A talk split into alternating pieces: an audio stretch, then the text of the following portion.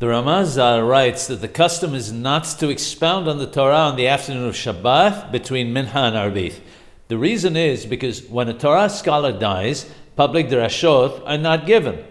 And since that was the time when Moshe Rabbeinu alav shalom passed away, we don't expound on the Torah. After all, who was there greater than Moshe Rabbeinu alav shalom? When it says that one may not expound on the Torah, this refers to speaking in public, but one on one, learning together in one's house, for example, is permitted. In truth, the prevalent custom today is to give drashot between Mincha and Arbith of Shabbat afternoon. The Ahronim write that nowadays we should not prevent someone from expounding on the Torah in public because it's better to hear Musar than engage in idle chatter.